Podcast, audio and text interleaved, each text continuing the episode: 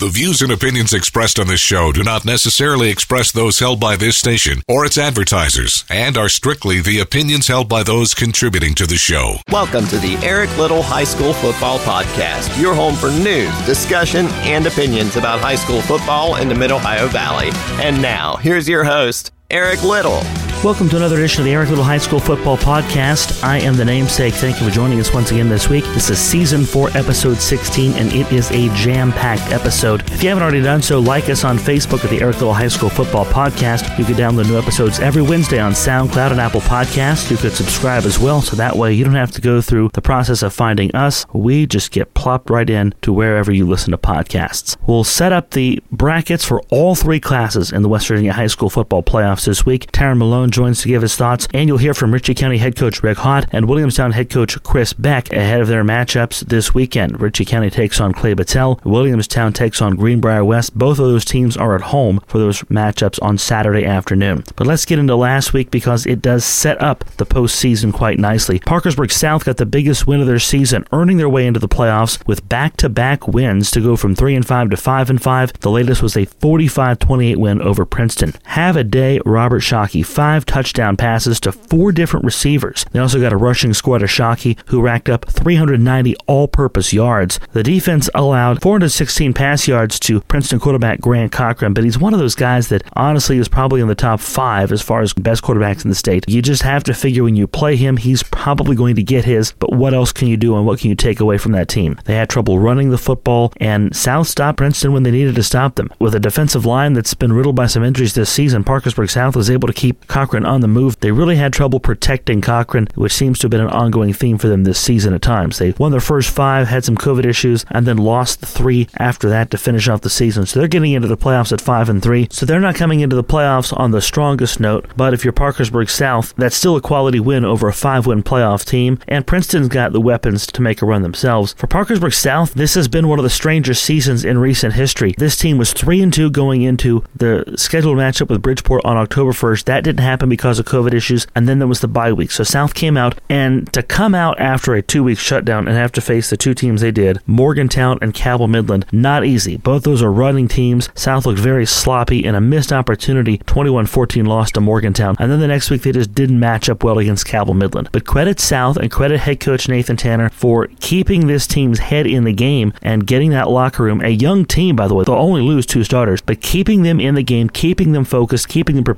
for Wheeling Park. They go up to Wheeling, pull the upset, get the victory to set up a chance to get into the playoffs, and they take advantage of it, winning 44 34 over Princeton. Another team that had a chance to play their way into the playoffs, not able to take advantage of it, Tyler Consolidated. They finished up a season at 6 and 4 after St. Mary's upset them 36 to 16. St. Mary's had nothing to play for other than getting a winning record and winning in their regular season and eventual season finale. St. Mary's picks up the win at Bill Hanlon Stadium. Josh Roush, how about this? 31 carries, 316 yards, three rushing scores. He has been a revelation for this team this year, a guy they're very glad to have, and somebody that, to be honest, has become one of the best backs and the most reliable backs in this area at any class over the back half of the season. It was a battle of running backs because it wasn't just Roush, it was also Tyler Consolidated Sean Winfrey, 18 carries, 197 yards, and two touchdown runs. But for Tyler, they fall just short. They were in a tie for 16th place with Gilmer County, and that came down to the fifth tiebreaker. If you look at playoff procedures and tie-breaking procedures, and you often wonder, gee, why do they need five or six contingencies? It never comes down to that. Well, I believe West Virginia has seven or eight or nine or something like that. There are multiple tiebreakers, and I think the last one is a coin flip. If they can't decide it by any other metric, and this is after 10 games, mind you, if they can't decide who gets in and who doesn't get into the playoffs by any other metric, a coin flip eventually does it. Goes to show you how razor thin these margins can be. The fifth tiebreaker is what settled Tyler Gilmer for 16th seed, and it went to Gilmer County. So if you're looking for St. Mary's, we talked about them a lot last weekend as to why they didn't get into the playoffs. They didn't pick anyone off and they missed some opportunities. Games against Williamstown or Roan County that they probably should have won, and if they win those games, they're definitely into the playoffs. Either one, but especially Roan, they're into the playoffs. Uh, and this is definitely a team at six and four that finishes their season, and it's got to be frustrating for St. Mary's. They look at this 16 team field, and I guarantee you they probably think they could beat a dozen of those teams. And really, I'd give them eight to ten teams I think St. Mary's could could beat out of this playoff field, and there's probably another three or four more that would be solid toss ups against the Blue Devils. And the way St. Mary's played at the end of the season, you never know. They, they have as good a shot as anybody else, but unfortunately, they're going to have to sit outside and watch from afar. Tyler Consolidated, it really is hard to see where they could have done a lot better. The Silver Knights had a tough start to the season, and mind you, this was a young team, too. They lost a lot in graduation from last year, and then to start 0 2 after back to back losses to Ritchie County and Doddridge County, they reeled off four straight wins and got healthy and got rolling before a matchup with Williamstown on October 15th. They lost that one 42 to 22. But again, they were hitting as Williamstown was peaking. The Yellow Jackets were on a winning streak of their own. Tyler comes back and beats Magnolia and beats Valley, and then the 20 point loss to St. Mary's. Magnolia was a team that was expecting to be a little bit better this year, and if they had been better and Tyler Consolidated still beats them, then you're looking at bonus points. I also know Wirt County was a team that was expecting to be better this year, and you don't get bonus points from them really either because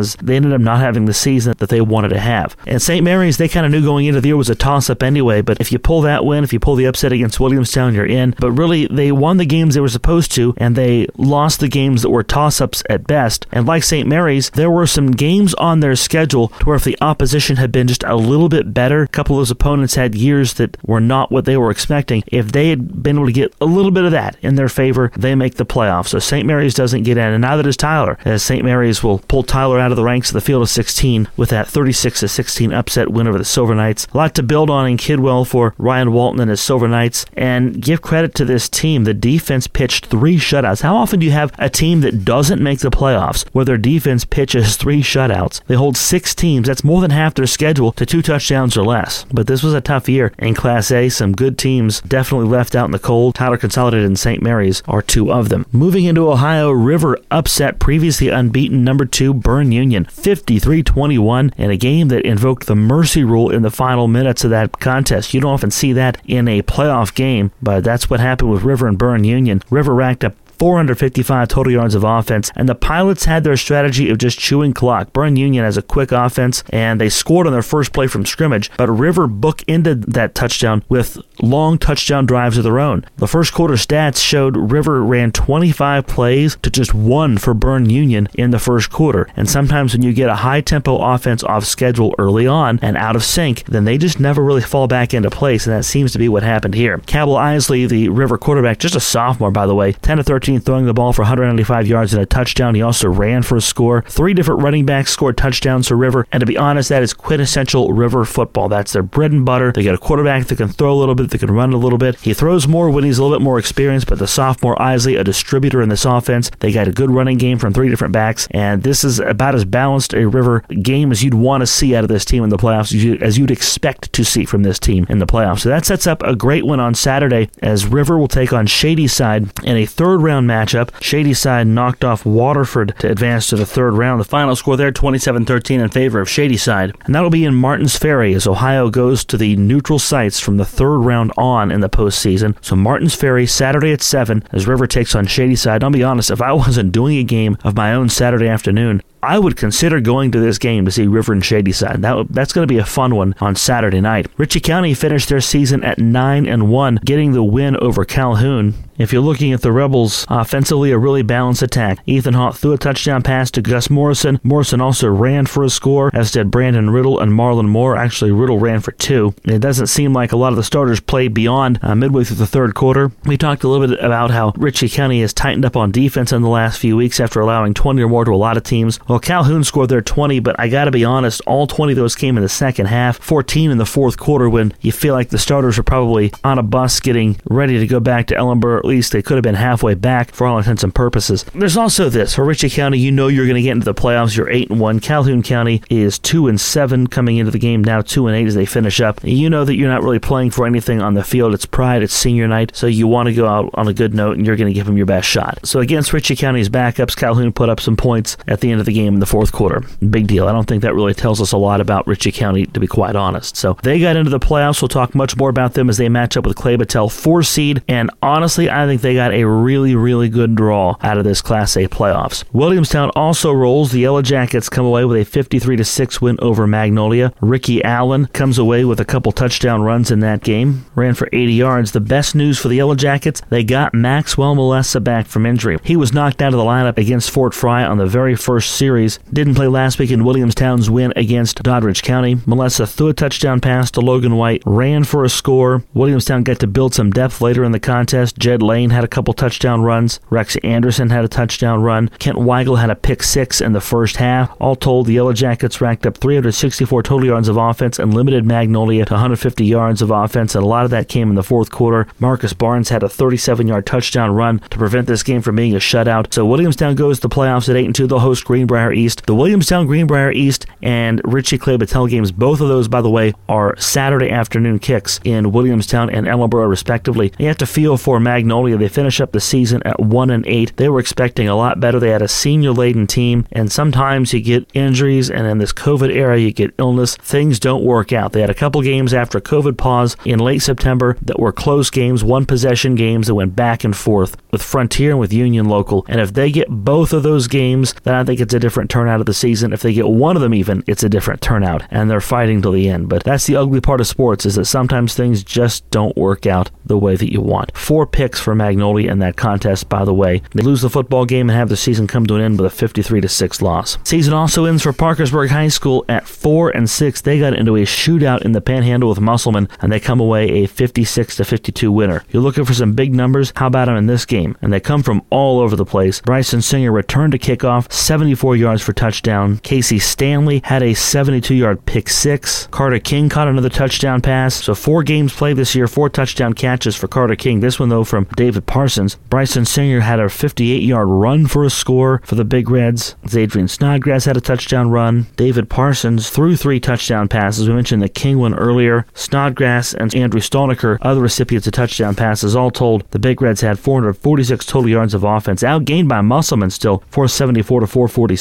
Difference in the game, Musselman threw four interceptions. Singer finished up with 133 rushing yards for the Big Reds, also had 94 receiving yards on just four catches. Not the season the Big Reds wanted, not the season Singer wanted, but Singer has a future in this game. I think you look at some of his total numbers in the contest. Between his rushing yards and his receiving yards, he had 337 all purpose yards against Musselman, and that put his career total over 6,500. 6,508 total yards. That breaks Mark Kimes' record of 61-71. And remember, Mark Kimes had a lot more playoff games to play in than Bryson Singer. Singer didn't get to play in the playoffs last year or this year. COVID last year and the team's record this year. Mark Kimes was always playing 13 games in a year, so he's the all-time leader in all-purpose yards at Parkersburg High School. He's second all-time in rushing, third all-time in scoring. Singer's somebody that very much wants to play at the next level, and I think if you get into the nuts and bolts behind his situation this year, the reason that he did not play quarterback a lot this season, the reason that he pitched it wherever, I think that's the real story there. So a disappointing end to the season, but not a season I think that will decide his fate negatively. I think the smart coaches are the ones that see the athlete he is and find out the kind of person he is and how unselfish he is as a player by the fact that he was willing to go to coach Mike Byus and say, "Hey, move me to receiver, use me as a running back, plug me in here. I can help us out and I want to help us out and I want to do other things to help this football team." Not everybody would do that, but Singer did. So I think if you're looking at him as a college coach, he's the kind of guy you want in your program because of that. And I'm sure the right person will come along and see Singer for that and see his season for that rather than a season that isn't chock full of the numbers that maybe we expected to see early on. And also, Paden City's season comes to an end as the Wildcats fall 46 to 20 to Valley. They finish up at 2 and 8, but most importantly, they finish up 10 games played this year for the Paden City Wildcats and head coach Robert Price. That deserves a shout out. Kudos to that team for finishing Price's first season. They only played two games last year because of COVID. In a way, COVID impacted the numbers that they were able to draw to that program, but give them credit. They, they finished the season. Hopefully, they're able to get some more people interested and build that program so it can grow to where people participate in football and football can be an integral part of the fabric of Paden City, West Virginia once again. Stay connected with us on Facebook. Our page, the Eric Little High School Football Podcast. While you're there, feel free to share your comments or questions. Eric will get to those on a future edition of the show. Two area Class A teams are alive in the postseason this week, and they both play Saturday afternoon. First, it's Ritchie County at home at 1:30 p.m. They're a four seed against number 13 Clay Battelle, who comes in at eight and two. Ritchie at nine and one. Earlier this week, I had a chance to catch up with Ritchie County head coach Rick Haught and talk about his ball club's regular season finale and get his thoughts on the bracket and the matchup against Clay Battelle. Coach, the back half of your season, in a lot of ways, you've had some games that allowed you to build some depth. Going into the postseason this year, how do you feel about this team's depth on both sides of the ball? It has offensively. Um, we probably had most of the stuff that we thought we wanted to run by midseason. And even with the game last week, we were able to, one series, kind of went no huddle, and another series, we went to a different formation we haven't run a lot. And that's the only true, in my opinion, that's the only true test of how successful you can run something is against somebody else. And so we have had the opportunity to do that and get some different kids some different looks. And as I mentioned, uh, I thought the last three weeks we really focused on defense because we think that's where we can improve the most. And that's kind of, I think, continuing this week. So it has given us the luxury of making sure people stay healthy because if they're a little nicked up, we have an opportunity to kind of rest them a little bit. So I think we're going into the playoffs in a pretty good spot. A nine win regular season is a big deal for this program. Have you really had time to reflect on that, though? Because, you know, there's still work to be done? I think for the kids, to me, the, the aspect that's pretty impressive is, and if I'm not mistaken, because my memory is not very good, if we can get a win Saturday, it'll be the third year we've had a 10 win season. Anytime in football you get double digit wins, you've had really good seasons. So somebody told me the other day that this freshman group that, that are now seniors, four years of high school, that's the first group in school history that's qualified for the playoffs each of their four years. You know, they made a mark on the football program here in the county. That's a culture changing move. I'd like to think so. I, I, do. It's always a numbers game, and you're always, you know, want to get kids out. And, and, it does seem like there's more of a positive attitude about kids that maybe aren't playing this year. They think, you know, I will play next year. So, and that's a good thing to get get your kids out and participate. I feel like you're building something that people want to be part of. It seems to, but the success that these kids have had in the playoffs and the attention that that gathers, I, th- I think that just leads to that interest too. Looking at your opponent this week, Clay Battelle, one of the knocks on them is, you know, they have eight wins, but if they're coming in on the road this week. And the knock on that is the quality of the wins. Do you think this is a team that's battle tested, and are you battle tested? Well, you know, I look back on our season. Early in the season, Tyler's really solid, and you know, you open up with them, and then early on, you you play a rival in St. Mary's, which you know is always well coached, and we had to get ready for that. And then the week after, you know, you, you go to Doddridge, and so during that stretch, I think that's when we were battle tested, where we had to week in and week out prepare for a, a very solid opponent, and uh, we, we did we got it done in all except the Doddridge game. Played well, but just uh, could not make that play that would let us win that game. And so from that aspect, I, I, I think we're battle tested that way. And for Clay Battelle, it's not their fault necessarily that the teams they played struggled with them. And so give credit to them. I, watching some of their film, I think in a way they're battle tested and watching some of their wins early on. You know, they had to overcome some things. And so, you know, I, I think they're going to come down here ready to play. You mentioned talking about the defense and emphasizing defense in the last few weeks. Have you seen uh, maybe a change in attitude around that group as far as more confidence, as far as a group that's more eager to get in there and work on that in practice? Uh, you know, and they have responded well to what we've done. I thought I saw the, the largest improvement in our defense against Wirt County because we'd played a couple opponents like Doddridge and South Harrison who just kind of grounded out. And we had trouble getting them off the field. And so we thought Wirt would come with the same strategy, and they did. And, and our kids really stepped up and shut Wirt down. And I was really proud of the effort that they did the following week. We went with stopping the run game to then playing Gilmer County, who has a very explosive passing game, and we were able to hold them to under 100 yards passing and, and kind of did a good job defensively. So I, I do think they're a little more prideful of what they're obtaining on the defensive side. What do they need to take away from Clay Battelle? We're going to be uh, undersized. Clay Battelle has really good size, and up front, we've got to be the quicker team. We've got to get to the point of attack very well. They're going to line it up and come right at us, and they're going to go unbalanced and, and just send a lot of guys to one area, and, and we're going to have to find ways to get to the ball. Offensively, is this team as healthy and as rolling and are things clicking maybe as well now as they've been all season? You know, we've been fortunate all season to have not missed very many people. And so I, I don't feel like we've really struggled with that. Even with the COVID, we've been pretty fortunate about not losing kids to quarantining and things of that nature. So, like I said, we've had the key people that we needed all year, but we are 100% fully healthy going into the postseason.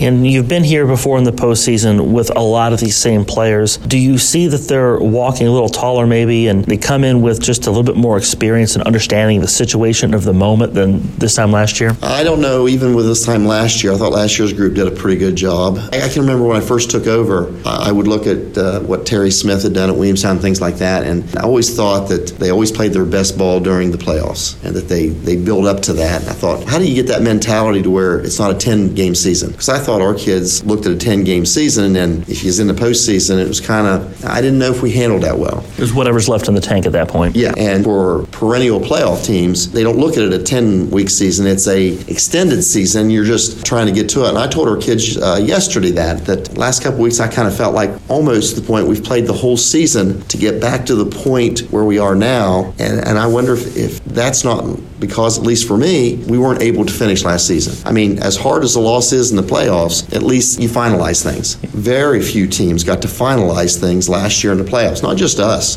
You look at single A, a lot of the teams got kicked out and it was turned into a mess. And so I think for me, it's just now we're back to the point where we see how far we can go into the playoffs and how successful we can be. Is missing closure from last year a motivating factor this year? You know, it's not something that we talk about, but I do think for the kids that in the back of their mind, they would like to see how far they can go in, in, into this playoffs. How do you go from taking this from a one week thing to a four week thing? Well, you know, there's a fine line there. You can't look ahead or you get upset. So I know as coaches, we've kind of mapped out. I told the kids yesterday they've put themselves in a position to where as long as they keep winning, they get us they get to play at home. So uh, we haven't been in that situation. Well, we, we were. We were there two years ago. We were the second seed team, and we, we met the state champion in the second round. You know, Wheeling Central came here, and we lost a close battle to them. And so we were set up that way. And so that's the way we are again, that we get the opportunity to, if we can get past Clay Battelle, the next week we also look at someone else is coming here. So it's nice to be in a situation to where, you know, you don't have to worry about the transportation, figuring out how to get on a bus and where to go and all that goes with that. That's Ritchie County head coach Rick Haught. Again, it's number four Ritchie County at home against number 13 Clay Battelle at 1.30 p.m. Saturday. Also Saturday afternoon, Williamstown welcomes Greenbrier West. The Yellow Jackets come in as a sixth seed at 8 and 2 against number 11 Greenbrier West at 6 and 4. I had a chance to visit earlier this week with Williamstown head coach Chris Beck, and we talked a little bit about where the Yellow Jackets are going into the playoffs and what to expect in this opening round matchup with Greenbrier West. You got a good win against Magnolia last week, but perhaps most importantly, you were able to bring Max Malessa back. What does it mean to have him back before the playoffs? It means a whole lot. Max, of course, one of our best players on both sides of the ball. Offensively, he adds a dimension to what we do. Defensively, he's one of our top two guys on that side of the ball, too. I mean, he's a difference maker. And we have a bunch of really good players, but I think when you get in the playoffs, you got to have a good team. You got to have a couple, two guys that are kind of special. And Max is definitely one of that, those guys for us. So having him back healthy and back to himself was a big, big thing for us to have the game go the way it went, you were able to build some depth as well. To be able to get a look at a lot of guys before the playoffs and see where they are late in the season, what does that do for your depth going into the postseason? It does give you another evaluation of those guys. So our JVs played a, a quarter and a half. Uh, our first offense played 18 plays Friday night. So it does give me a, it's a reward for them too. So they had five JV games. That's part of the third or fourth game. They've got some mop up duty in. So anytime you get game experience for those guys, it's for the best. And for us, they've been in situations where maybe they were in, our JVs or second, third teams were in, but the other teams wasn't. So they're going against the best from the other side, which is good. It's a good experience for them. To your point, lets us measure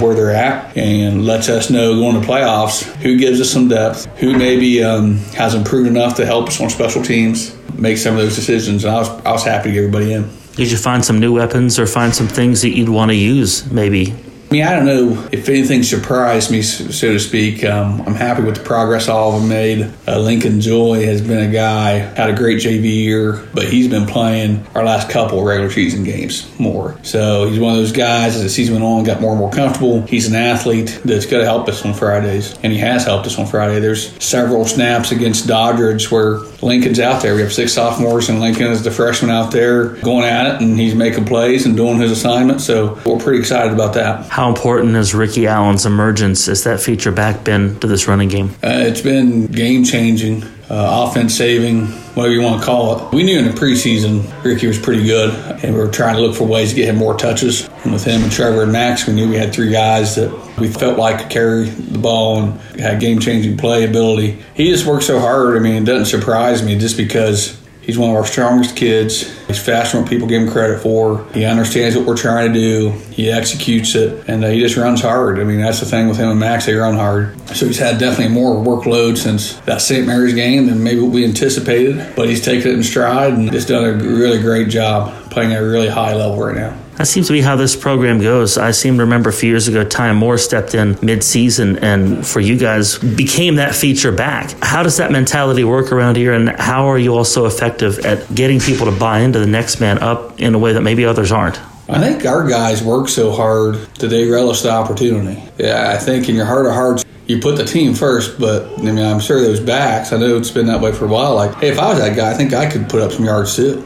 And so I think they enjoy that challenge, that opportunity. And we make a conscious effort uh, in practice to make sure we're getting guys reps, that we're making sure we're working with everybody. I mean, you shouldn't come to a practice and see Ricky carry the ball 50 times, right? You should see Ricky, Max, you should see Colt, you should see Jed, Lincoln, all those guys getting touches. And that's kind of how we go about our business because um, I think we've learned a long time ago that if you want to be a really great program and you want to make runs, you better have some depth. You better have some depth in some key positions. And I think our depth this year at quarterback and running back and at linebacker, I mean, it's all paid off. I mean, like I've said before, I don't know how many Class A teams could deal with some of the injuries we've had to deal with and be able to win some of the games we've been able to win. And that's a testament to our kids and how hard they work and that they buy into what we're doing. How hard is it to not look at the draw and instead just look at the first opponent? I think everybody has a tendency to look ahead a little bit, but for us, it's kind of you maybe take five minutes to look at that, the whole bracket, but then you just get ready for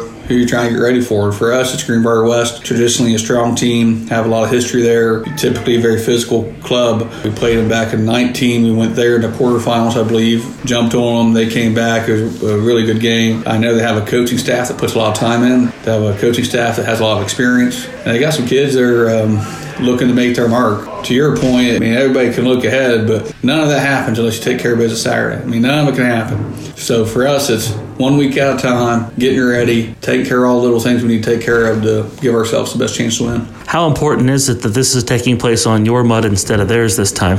I think really important. I think that it's a three and a half hour drive down there. I saw their field on film. Ours has held up much better. Actually, I think our fields, for this late in the year, our field's as good as it's ever been. And I don't want to knock the people No. that, that take care of that. I'm just kind of making a, a joke about the uh, Mud Bowl because you guys played a really muddy situation down there in 2019, right? There's hardly any grass. I mean, the field was brown. And I thought going into it, like, man, if you score two touchdowns, you're going to win. And it was a 34 22 game. So I was wrong on that account. I think being at home always helps. Being at home, keeping the kids in a routine, being in front of their friends and family. I think it's a good thing. It's an opportunity these guys should enjoy and relish is the chance to play a playoff guy home. You say keeping them in a routine, but then again, you're kind of thrown off by the fact it's a Saturday afternoon game. What do you do to kind of adjust to that, and, and how do you get guys prepared to play in a situation they've never played in this season, but to do so in a big game? We've done it on a scrimmage. First scrimmage of the year on Saturday. But to your point, it is new. So we go about and just explain to them on Monday. This is the schedule for this week. This is how we're going to go about our business and doing what we're doing. I'm a Friday night guy, and we always have been around here. But truth be told, we've traditionally, besides one time, played really well on Saturday afternoons over the last 22 years. I mean, we're playing Bishop Donahue here, Pocahontas County. We played a lot of Saturday afternoon games, and there is some extra excitement, I think, on Saturday afternoons. And our kids traditionally have uh, really responded well. Uh, you take the extra day to kind of heal up. You take the extra day of prep, so you your kids should have a pretty good idea what's going to happen Saturday afternoon. And in the past, that's been very advantageous to us. I think that's one thing that everybody kind of worries about getting off schedule and stuff. But traditionally, you know, like I said, we've been uh, we've been pretty good on Saturday afternoons. A couple of the pictures on the wall here depict Saturday afternoon games, don't they? Oh yeah, I mean the Central semifinal game was Saturday afternoon. I mean I can go through the list: uh, Meadow Bridge, Tucker County. For a long time, that's all people chose to play us, and hopefully we, the same thing happens this Saturday. Hopefully we come out, put our best foot forward, play some really good football, take care of business, and move on. If you do that, there's a chance you get to pick the time next week. There is. We would be able to do that potentially uh, as we go possibly to Baker and play a really good East Hardy team. But we've got to take care of Saturday first. So if we take care of business Saturday, maybe Saturday about four o'clock, I'll start thinking about that. Again, that's Williamstown head coach Chris Beck. The Yellow Jackets host Greenbrier West Saturday afternoon.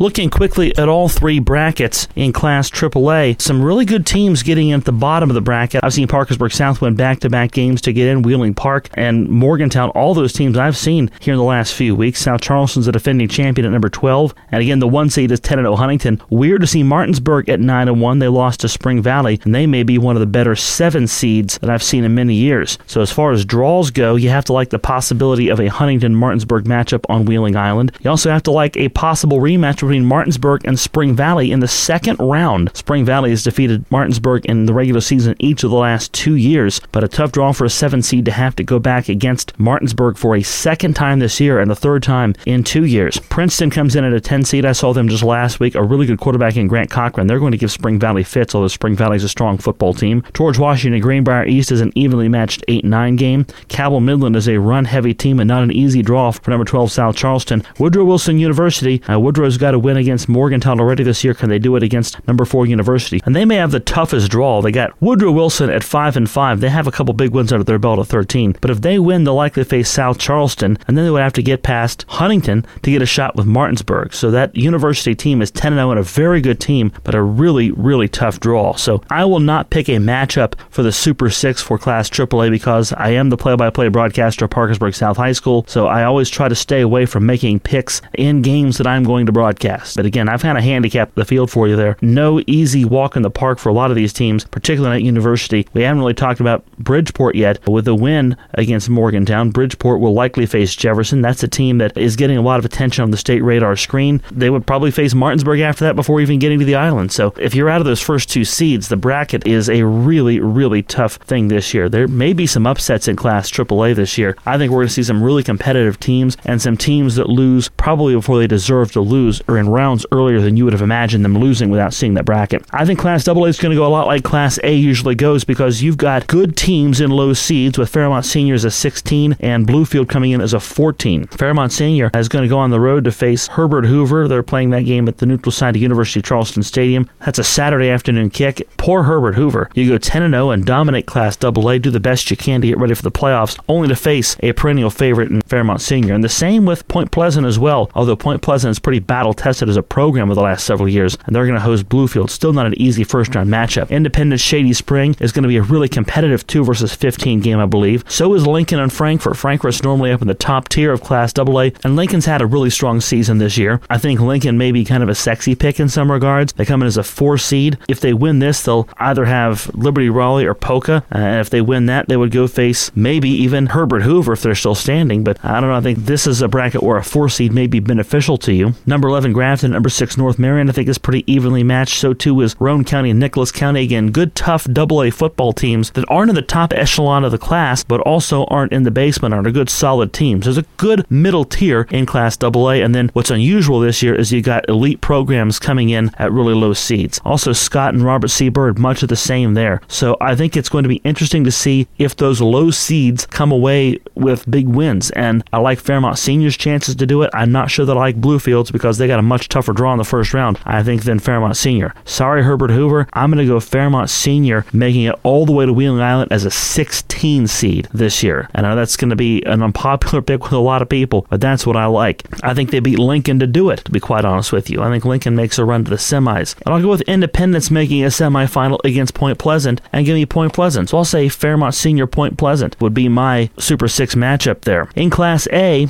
you've got Cameron as a one seed hosting Gilmer County, Doddridge County at two against Midland Trail. They're a team you can always look for. I think East Hardy has a tough draw because they'll host Meadowbridge, but then the team they would possibly host in week two is Williamstown, comes in at number six. Ritchie County may have my favorite draw in the entire tournament as uh, Ritchie County hosts Clay Battelle, and then you're looking at either Sherman or Mountview in the second round. And then if Ritchie County gets the semifinals, does Cameron stick around? Because Cameron in the second round would have faced either Moorfield or Wheeling Central. If Wheeling Central holds serve and they beat Moorfield in the opening round, and then if they go on to upset Cameron, and I hear Cameron's got a pretty big size advantage on Wheeling Central, but if Wheeling Central upsets them, Ritchie County would then get them in a semi, but at home. So that's a big advantage for the Rebels. Again, Mount View Sherman is 5 versus 12. Williamstown, the number 6, will host Greenbrier West. Trinity in it for the first time this year. They'll visit James Monroe. If they upset them, it's a trip to East Hardy. So you know, you're welcome to the playoffs. In Class A, not an easy one if you're Trinity. And like I said, Moorfield, Wheeling Central, that 8 9 matchup. For my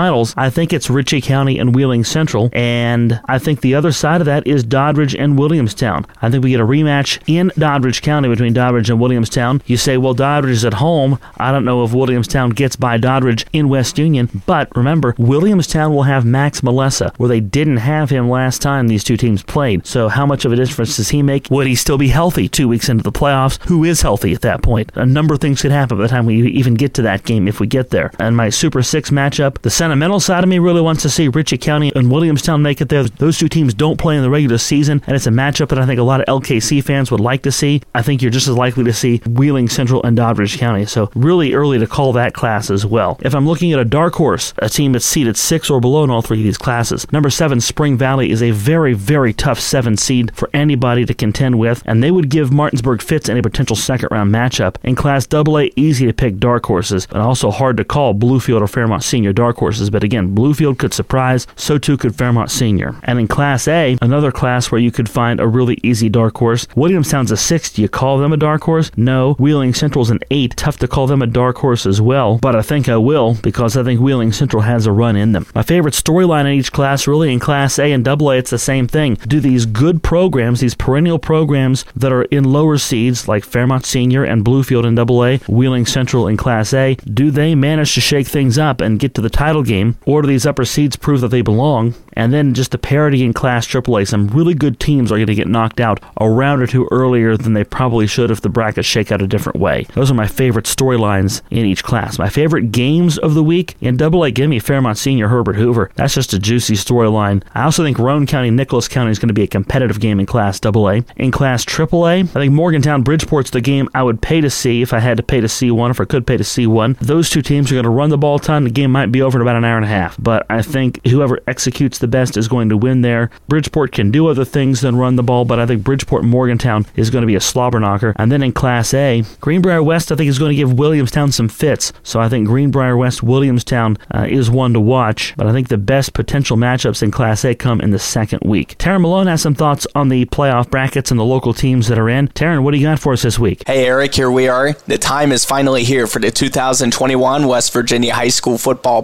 Playoffs. This week, I'm going to break down these brackets for everyone statewide and preview what we could expect for this week's matchups. First and foremost, I want to begin with my favorite storyline in each class. We start off in Class Single A. As I mentioned prior to the season beginning, I stated that the LKC will be more than likely well represented. We flash forward ahead, and here we are. The LKC is very well represented with four programs in Gilmer County, Ritchie County, Doddridge County, and Williamstown for the postseason. In Class AA, the main storyline is at the bottom half of the bracket, where Fairmont Senior comes in as a number 16 seed, and the Bluefield Beavers will be coming in as a number 14 seed. Note that both of these historic programs are in the opposite sides of the bracket. Finally, in Class AAA, where Martinsburg is coming in as a number two seed, they're sitting at nine and one. The lone loss coming in from Spring Valley for the second straight year in a row. Also, there are three undefeated squads in Class AAA number one Huntington, number three Bridgeport, and number four University, all of which are sitting at 10 and 0. Moving onward to the dark horses in each classification, we begin in Class Single A, where I have the number 6 Williamstown Yellow Jackets as the dark horse in Class A. The Yellow Jackets take on a quality Greenbrier West team Saturday in Williamstown at 1:30 p.m. In Class AA, I have number 8 Robert C. Byrd as a dark horse. I feel that they can make a deep playoff run in the Class AA playing field this season if they bring their A game in Class AAA. The team I have that could possibly pull off an upset in round one would be number 11, Hurricane. The Redskins are 6 and 4 and have many quality wins across the board, and I feel that they could pull off a round one upset over Jefferson. My Super 6 prediction in Class Single A will be a regular season rivalry rematch between Doddridge County and Ritchie County. In Class AA, I have a battle of Huskies as number one Herbert Hoover would take on number six North Marion in the Class AA state championship game. And then finally in Class AAA, I have number one Huntington taking on number two Martinsburg. The best matchups on the board this week begin in Class Single A as the number 9 seed Moorfield Yellow Jackets travel to Wheeling Island Stadium to take on number 8 Wheeling Central Catholic. In Class AA, it's a rare number 16 versus number 1 matchup as 5 and 4 Fairmont Senior travels to Charleston to take on 10 and 0 Herbert Hoover. This game is not your typical week 1 matchup. This game is being played at the University of Charleston Stadium Saturday at 1:30 p.m. and the defending state champions in Fairmont Senior is looking to defend their state championship from a year ago. Finally, the best matchup on the board in Class AAA this week would have to be number 11 Hurricane as they take on number 6 Jefferson. This game will also be on Saturday. That was a look into the first round of the West Virginia playoffs. You can also follow me on social media this weekend as I cover number 11 Grafton at number 6 North Marion on Friday evening, and then also number 16 Fairmont Senior versus number 1 Herbert Hoover on Saturday as well. In Morgantown, I'm Tara Malone for Metro News. Eric, back to you. Thank you very much to our Metro News correspondent Tara Malone. Games of the week on 7 Rangers Radio. Light Rock 93R has Saturday afternoon's clash between Ritchie County and Clay Battelle, while V96 9 has the Friday night battle between Parkersburg South and Martinsburg. Games of the week in the area. Give me River and Shadyside. Always juicy when those two teams meet up, especially when there's some stakes. It's the third round of the playoffs. That should be a fun one. Saturday night in Martins Ferry. Ritchie County Clay Battelle, I think, is going to be competitive. It'll be interesting to see what Clay Battelle has and how they match up with a team of Ritchie County's caliber. Not sure that their schedule has been the toughest this year. They haven't played the teams of Ritchie's caliber, but then again, Ritchie hasn't played their toughest games since the first month of the season. Ritchie County's toughest test came early in the season when teams like Tyler Consolidated, St. Mary's, and Doddridge County might not have been at their best either. And Williamstown Greenbrier West, because Greenbrier West has such a playoff pedigree. These two teams have met a couple times in recent memory in the playoffs. I think Greenbrier West is going to come up and not be afraid of Williamstown and give them their very best shot on Saturday afternoon. New episodes drop every Wednesday. Rate us and review us on Apple Podcasts, and again, download us on SoundCloud as well. We'll have much more to come next week. We will give you the fallout of the first round of the playoffs and set you up for quarterfinal action next weekend. So it's a fun time of the year. Buckle up, stick with us. Thank you for joining us once again this week. My name is Eric Little. We'll talk to you next week, and we'll do it again on another episode of the Eric Little High School Football Podcast. Enjoy the games, everybody. This has been the Eric Little High School Football Podcast. Don't forget to like us on Facebook. Come back next week for another new episode, and thanks for listening.